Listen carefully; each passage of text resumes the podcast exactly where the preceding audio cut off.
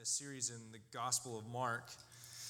And in Mark chapter 4 is a bunch of parables that is about this seed of the kingdom.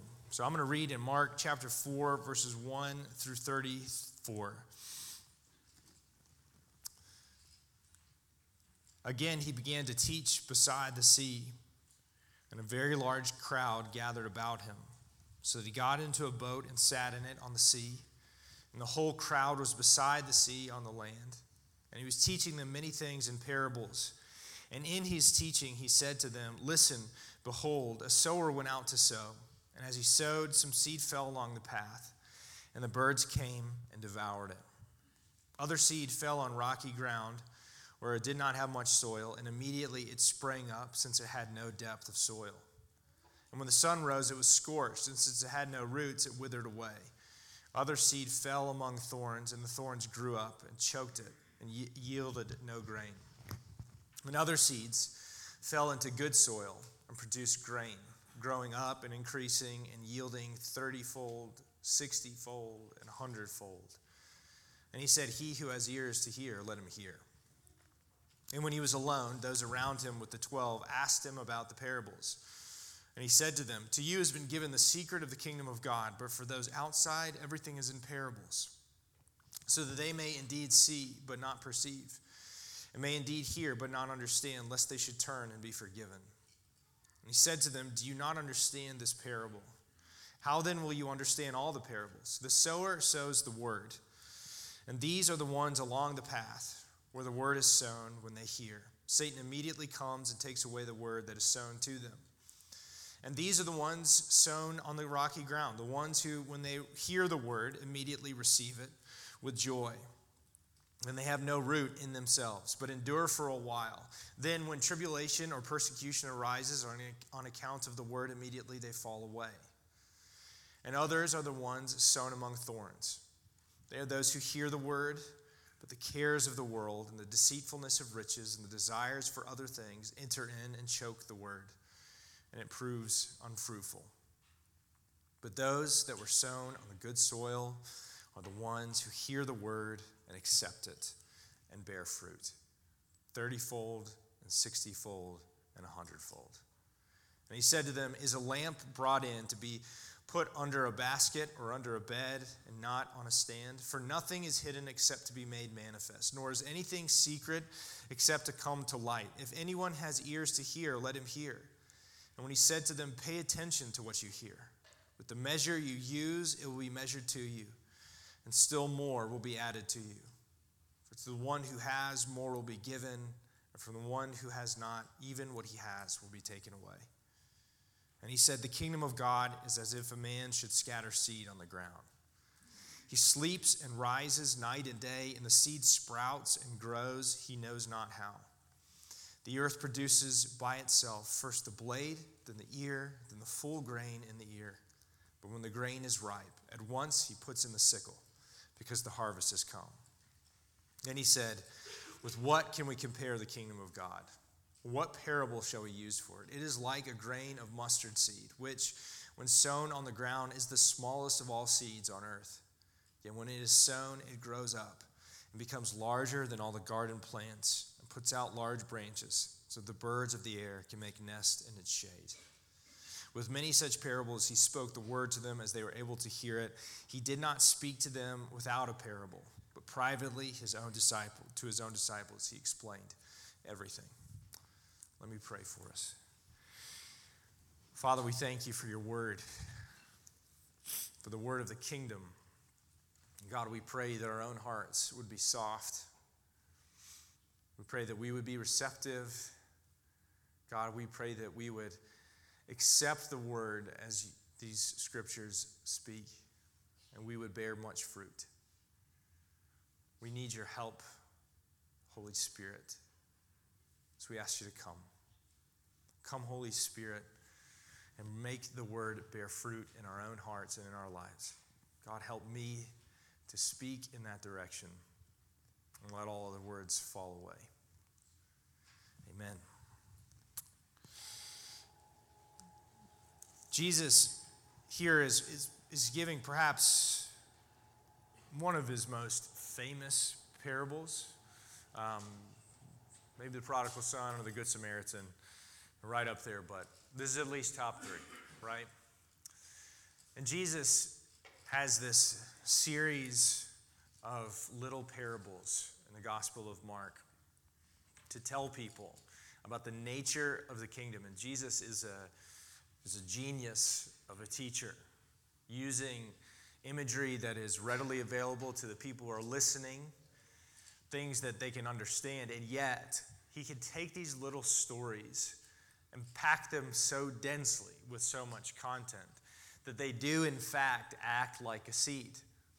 So that you can read it within seconds and you can discard it if you want, or you can plant the seed there and let it germinate and bear much fruit. Jesus is describing for us the nature of the kingdom of God. There aren't too many passages in the Gospel of Mark that are like this, just a block of teaching like this. And immediately after this, Mark will jump back into moving us along in the action of Jesus' life. But Jesus gives these several stories that are agricultural in nature, the one exception being the lamp under the basket. Jesus says that the kingdom of God is like this. And each of these things is taking an agricultural image and providing a different sort of nuance on what the kingdom is like. And all along, the results are a bit surprising, except for maybe the first one. If you read the parable of the sower and you really think about the image that's being given, it sort of seems like this is the worst possible farmer because nobody should sow seed this way. The man apparently is going about his business throwing seed willy nilly, ending up on the road and rocky soil and thorny ground and some good soil. How can you be an occupational farmer and throw your seed on the road? This is not how good farming works. But Jesus is referring to the effectiveness of the, of the word and the response of the people who receive it. There's this shift in the, in the telling of the story and of the explaining of the story where the seed is simultaneously the word and the people who receive the word. That in one moment it is just the news of uh, the news itself of the kingdom, and in another sense, it is the people who see it. Because in, in one example, the, the word is delivered to somebody who rejects it, but another example, the seed is the person who's getting choked out by the desires of this life. But these images are meant to overlap because at issue is the way that you respond to this word.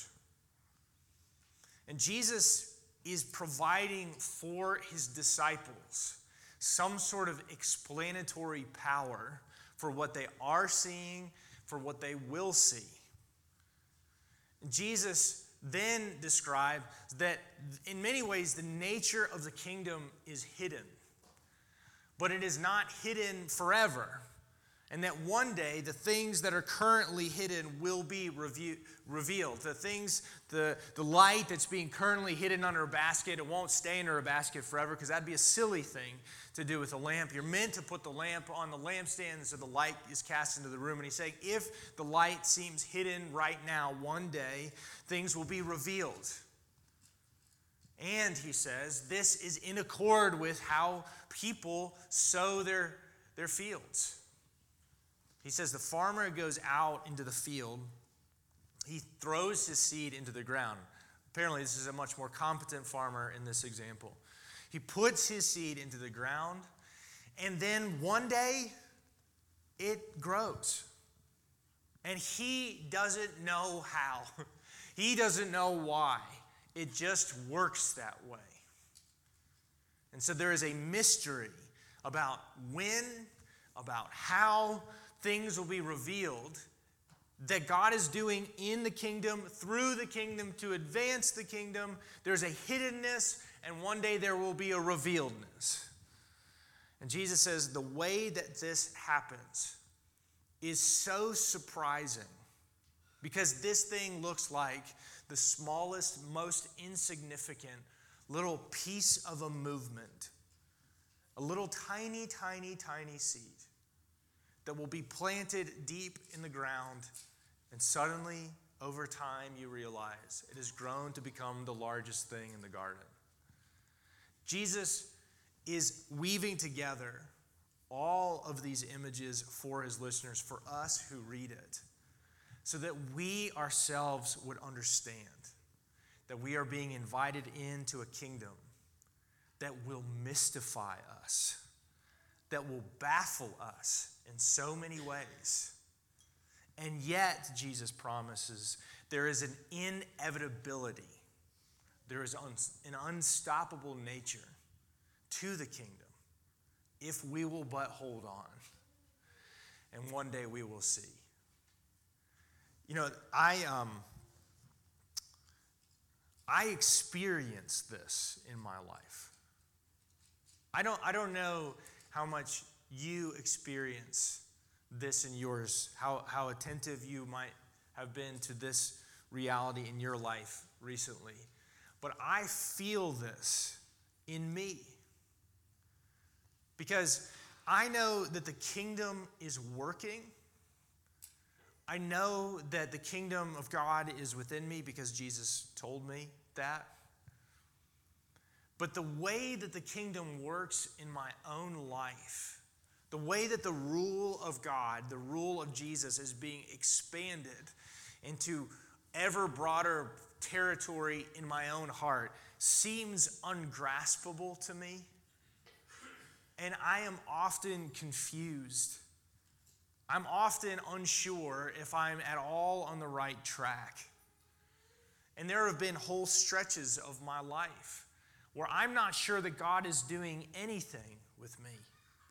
I just can't tell what He might be up to. And then suddenly, shoots of life spring up. And I, I cannot explain where or how or from whence they have come. It's just suddenly I've entered a springtime of growth in my own life. But there is a, a kind of smallness and fragility, a quietness in the working of the kingdom that demands your attention. And this is why this image, this agricultural kind of example, is so important for us in the season of Lent. Because I do believe that while Jesus is saying you will not be able to control and dictate the pace of growth, you will not be able to control and demand the fruit on your own time, I do think that Jesus would invite us to be attentive to the garden of our own hearts. And that this requires time. It requires attention, it requires affection, and that the busyness of this world is, in fact, a kind of danger that Jesus would warn us about, and he does. That the, the demands and the desires of this world are a choking force for anybody and for everyone. And for, for me, it's all good stuff. I, I am not pressed in on and, and being choked by things largely that I think are burdens. They are things that are good to me, but they are not as good as this. And the question that is put to me time and again is can you tell the difference? Can you see that what Jesus is doing, who Jesus is, is in fact better than all of these other good things. If you pay attention to the ground, sometimes weeds are beautiful. They look, not all weeds, some of them are ugly and mean, But there's plenty of weeds that have flowers and are vibrant in color. And if you don't pay attention, they will choke out every other thing that lives in your yard, in your garden.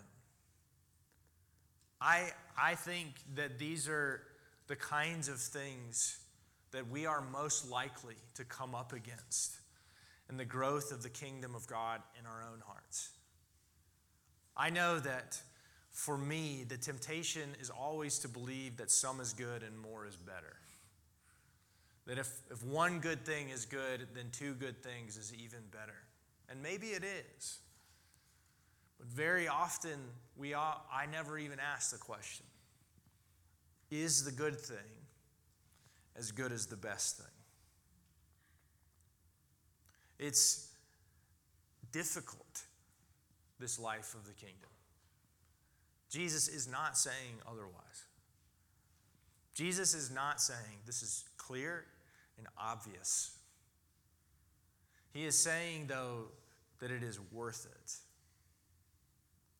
The kingdom life, life being more and more fully given over to the rule and reign of Jesus, it is a kind of growing power both in you and the world. In other stories, he'll, he'll say, like referenced in the poem, the kingdom is like you found the greatest deal in the world. The kingdom is like a treasure buried in a field that you can buy. And the treasure far outstrips anything that you will pay to buy the field. So that if any if you sell everything that you have to buy the field, you still come out on the good end of the deal by far. But it will still cost you everything. In a moment, in the moments of your life, it will still cost you everything and be worth it. The kingdom is like this. And I'll, I'll, tell you the truth that it is so easy for me to pass on by the work of the kingdom in my own life. I mean, I, I feel this week.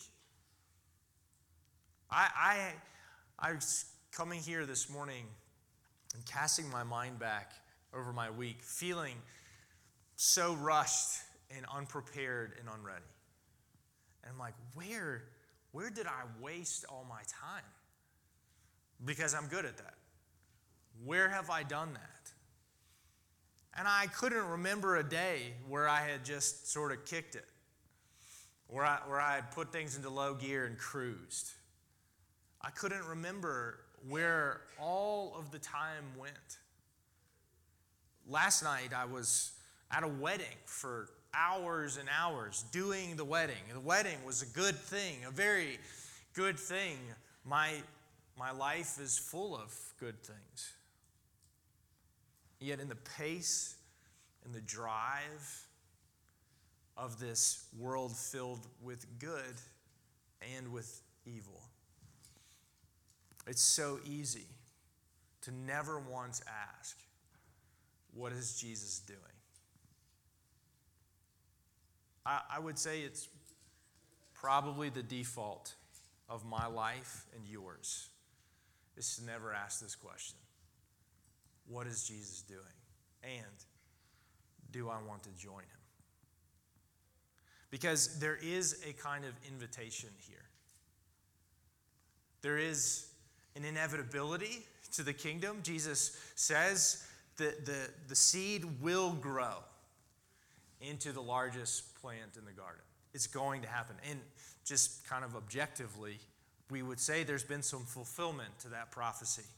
A movement from a difficult portion of the Roman Empire in the first century with a few pretty suspect original followers has grown to spread over many parts of the face of the earth.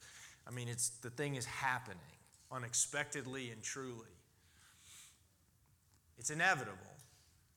And also, do you want to be a part? At large, there is inevitability. There's an unstoppableness to the whole thing. But Jesus clearly puts the question to those who would be his disciples Are, are you in with me for the long haul? And Jesus, he says that the sort of challenge, the inscrutability of life in the kingdom is, is actually meant to be a kind of sliding glass door. He quotes this passage in Isaiah. It's, I think it's one of the most troubling things that Jesus says. He, he explicitly gives this teaching and says, Yeah, the parables are meant so that the disciples would understand and all those who are not disciples would be pushed further into not understanding. I, I don't like to hear Jesus talk like that. But how else do you read, they may indeed see but not perceive, and may indeed hear but not understand, lest they should turn and be forgiven? The challenge of the kingdom demands something of the people who would hear and respond. Jesus provides a kind of warning, too. Don't let the word pass you by. Don't let the word pass you by. The word of the kingdom that he gives is meant to carry through all of the seasons of trial that you may face. Attack by the enemy, the cares of this world, the desires of your flesh. This word can bring fruit in your life. Don't be put off by the mystifying nature of the kingdom, but instead endure and carry on. And that's what disciples are. The disciples are not superstars. I mean, the leader of them is going to betray Jesus explicitly and repeatedly. It's not their superstar nature that makes them disciples. It is just the, the, the very difficult task of continuing to follow Jesus. And that's it. Jesus promises that if you stick with him, the word will bear fruit. It will. You may not understand, you may not see, you may not even like the way that it is happening, but His word is the only word that will bring real and true fruit in your life. And He will not abandon you, He will not leave you. He will be with his people, even those who are driven to the point of distraction time and time again, people like me.